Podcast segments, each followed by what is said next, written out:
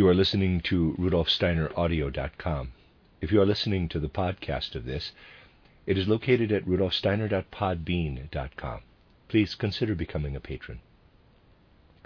As well, there are two publishing houses, steinerbooks.org in America and rudolfsteinerpress.com in England, which are the sole publishers of Steiner into English and have given me permission to do these recordings.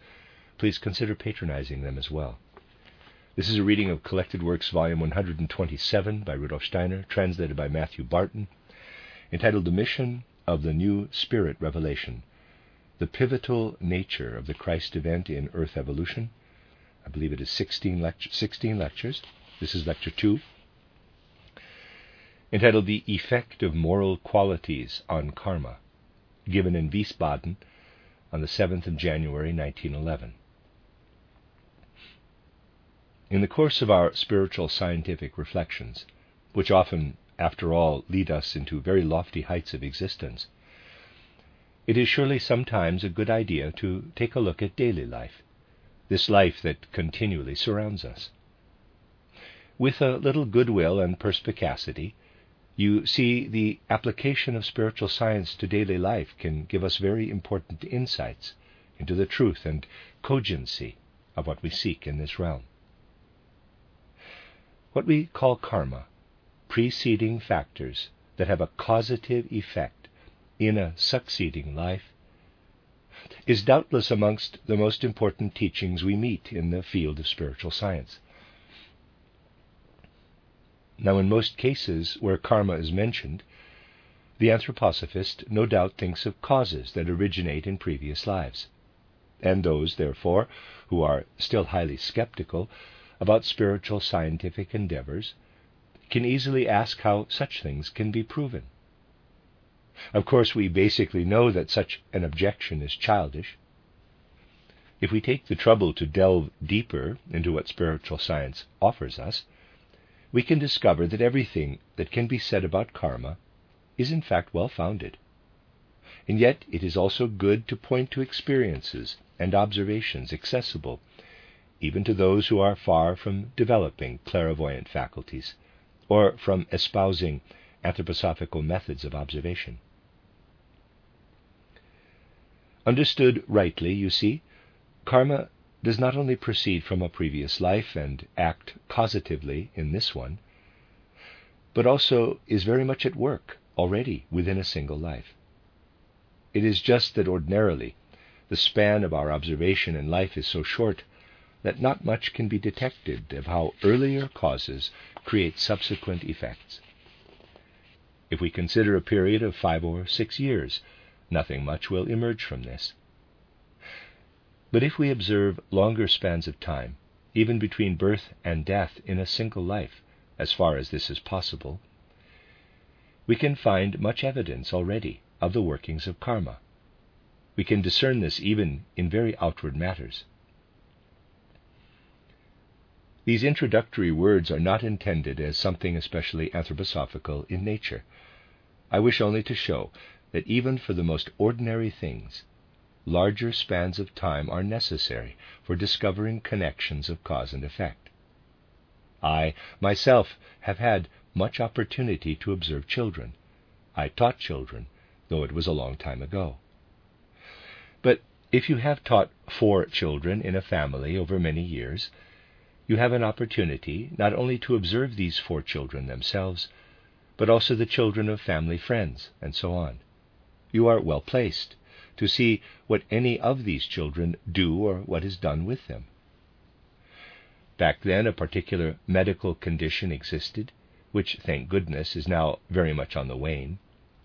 And it was thought necessary to strengthen the little ones by giving them a small glass of red wine, not just at one meal, but at several meals.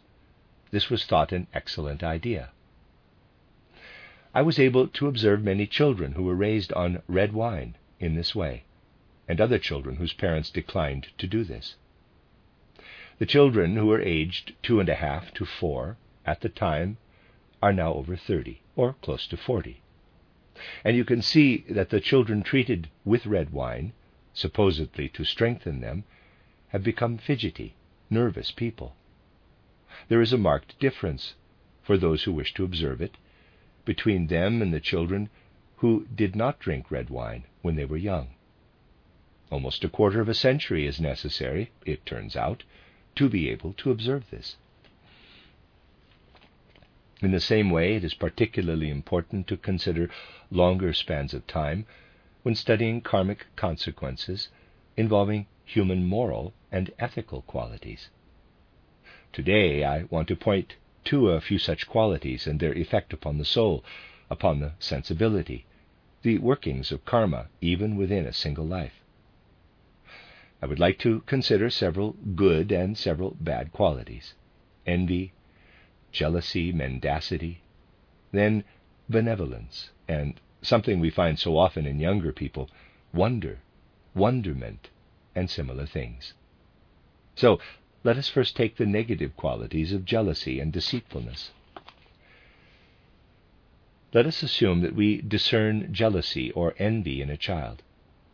From our spiritual scientific observations, we know that particular powers are at work in the bodies that constitute our being, of which we are normally unaware, in the astral body and etheric body.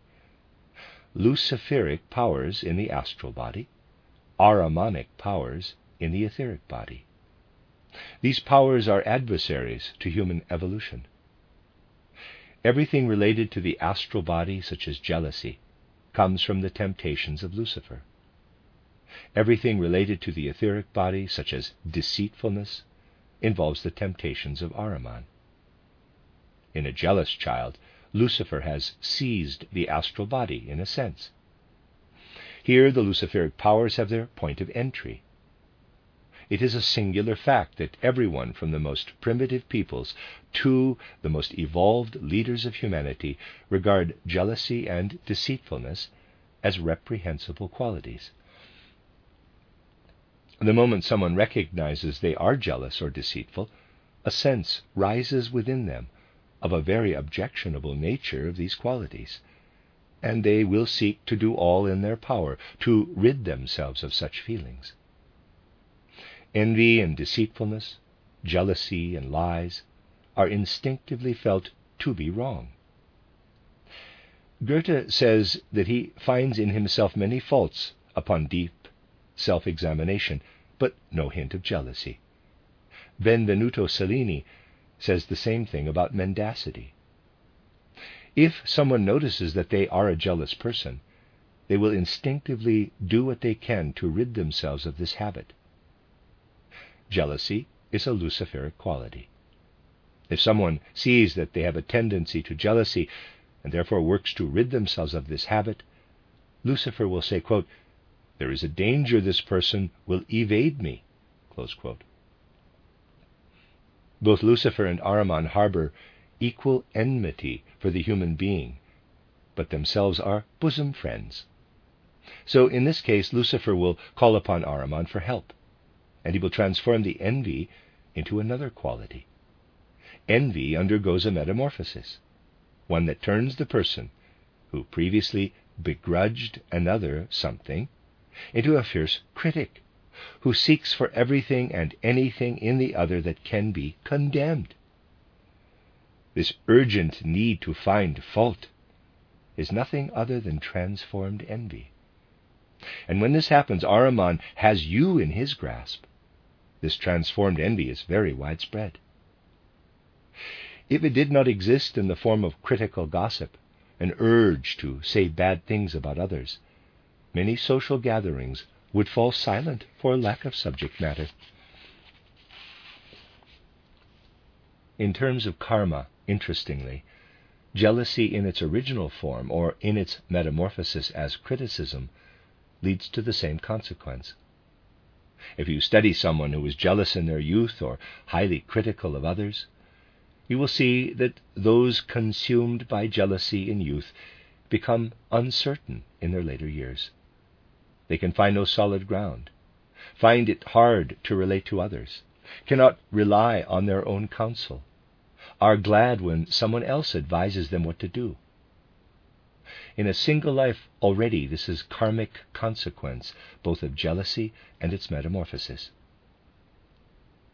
Lying is a quality inhering in the etheric body and originates from Ahriman.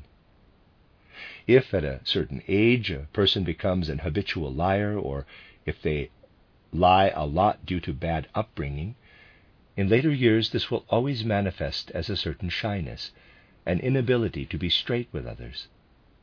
Certain moral proverbs are spot on in this respect. Quote, he can't look me in the eye, quote, is one such saying, referring to a deceitful quality.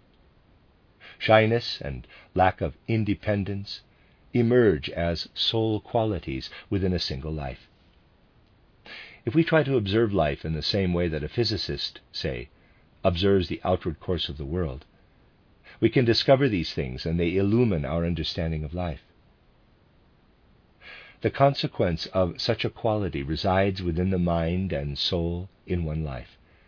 But if through spiritual science we trace the effects of one life into the next, we find that the karmic effect apparent within the soul in one life acquires greater power in the next. Here we can demonstrate that lack of independence, appearing as the soul, S O U L, consequence of jealousy in one life, and shyness as the effect of deceitfulness, come to be formative upon the structure of the body in the next life. Here they take a hold upon our corporeal nature. People who were very envious in a former life will be reborn with an outward bodily organization that renders them helpless. Those who lied a lot will be reborn with no proper relationship to the surrounding world. They cannot be loved by the people around them and feel rejected by them. It is hard for love to enter their lives. Spiritual science must be regarded as pragmatic. What I am saying now has direct practical repercussions. Let us assume that a child we know cannot develop a relationship with us, that it withdraws from us in timidity, or that this child is weak and pale. The anthroposophist will say this pallid frailty, the disposition to all kinds of illnesses, has to be ascribed to an envious disposition in the previous incarnation, and shyness can be ascribed to deceitfulness. But it is not by accident that this child is born in our circles, for an individual can only be placed into a situation that belongs to them. Before long, people will come to recognize the law of karma as self evident.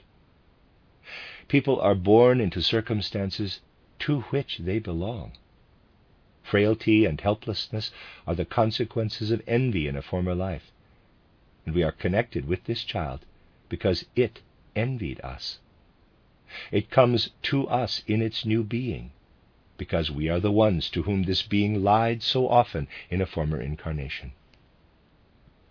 How should we behave in such a case?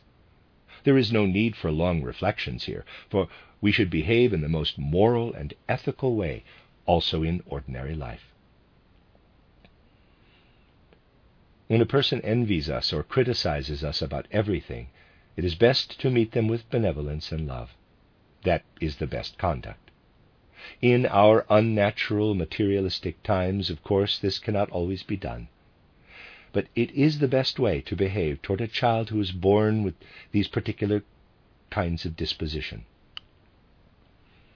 As well as recognizing that this child envied us or lied to us in a former incarnation, we take the firm resolve to show this child especial benevolence. Let us summon a warm feeling for such conduct. Try to observe these things, and you will find that the cheeks of such a child can start to grow red, that the child begins to strengthen. We must simply keep behaving to it in this way. The same is true of deceitfulness. Someone who lies to us the whole time is best served if we do all in our power to give them a resonant sense of the love of truth. If we behave like this toward a shy or timid child, we will find that we effectively counter any increase in the conflict. And so we find that we can do life enormous services. This is an example of how spiritual science can have practical results. We should never forget that we can keep on finding evidence of the workings of karma everywhere. And similarly, we should always remember, especially when such children are entrusted to our care, that we are here given the means to show how spiritual science has gone deep into our very being. We can consider other qualities too in the light of spiritual science. For example, wonder, astonishment. The ancient Greek philosophers heeded a fine instinct when they said that philosophy starts with wonder. What is this quality really? We meet the phenomena around us with wonder and amazement. Then, sometimes, too, this wonder is replaced by something different when we start to understand the realities that first astonished us. So, let us now ask about the nature of this wonder. We encounter a phenomenon, and it elicits wonder from us. Here, there is no relationship yet with our reason and intelligence, since these latter seek understanding and do not express themselves in wonder. The relationship we have with things through wonder is far more immediate. Understanding concerns itself with analysis of constitutive parts, whereas wonder arises directly in response to the whole of a phenomenon. The reason for this is that understanding, reason, involves the I, capital, in relationship to what is observed, whereas wonder involves the astral body. The latter is not fully conscious, it is a kind of subconscious. When the astral body has a relationship to a phenomenon, and this relationship does not as yet raise itself to the level of the I, wonder appears. It is because we can feel wonder about something that we can enter into a connection with it that lies below the threshold of consciousness. This subconscious connection is in many cases very important, in the same way that the ancient Greeks regarded wonder as an important prelude to philosophy. It is good for people to encompass something with their astral body before they apply their intelligence to it. This creates a foundation in their feelings and sensibility into which understanding can immerse itself. This is quite different from tackling something rationally from the outset and means that we greatly broaden the basis of our understanding. In turn, this leads to richer, fuller understanding. This is why it is so important for a teacher first to develop a sacred wonder toward the child toward the child's individuality, which surfaces, as it were, from darkness. To keep an open mind for things we cannot survey at all with our intelligence alone, the infinite depths of an individual. Encountering this individual, we intentionally engender a sense of wonder in ourselves. This wonder will come for there is always rich opportunity for wonder and amazement toward each person. These feelings are not spoiled by our narrower intellect, but are sometimes much surer, richer, truer than what is grasped by the narrow intellect. The foundations for insights we can apply to practical life can be gained through wonder, through our life of feeling. And something very important depends on this the trust that one person feels toward another. It's true, isn't it? That we can often feel trust or mistrust in someone, for the negative is equally true, before we encompass them in thoughts and concepts with our rational mind. People often regret that they didn't, quote, trust their instincts, quote, their first impressions, instead overriding truer inklings. And they are often right to say this. Our social relations, our relationship to life, should grow forth from our feelings and sensibility. Some people are little disposed to feel such vague intimations. There are those who can gaze up at the starry heavens for hours on end without knowing much about astronomy, while others remain unmoved by such a sight until they read a book that can explain it all to them. The latter lack this feeling foundation and can also often pass others by insensibly until or unless they find sufficient time to bring intellectual analysis to bear on them. This is also apparent in people's reaction to spiritual science. Really, we can only speak of someone's reason in their earliest youth. Later, it becomes impossible, for reasons cited by Goethe. You can't, he says, persuade people their assertions are untrue, for their view is based on holding true what is false. If someone feels that there is in spiritual science something that fulfills their whole longing, they will always be able to find logical proofs that can be found everywhere.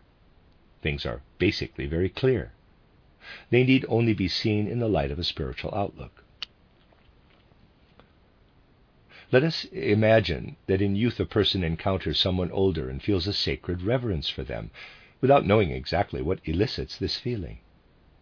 If we consider the broad feeling disposition such a person possesses, we will find they stay youthful for a long time, that a young heart beats in their breast even when their hair has long since turned gray. They retain a certain mobility in life. In particular, they retain throughout life a capacity to adapt quickly to situations, to be skilled in the way they meet all circumstances. Someone who opens themselves so fully to life when they are young finds that life opens before them increasingly in their later life. They become ever more able to gain insights, find it ever easier to feel the spiritual element behind things. They become ever more spiritual.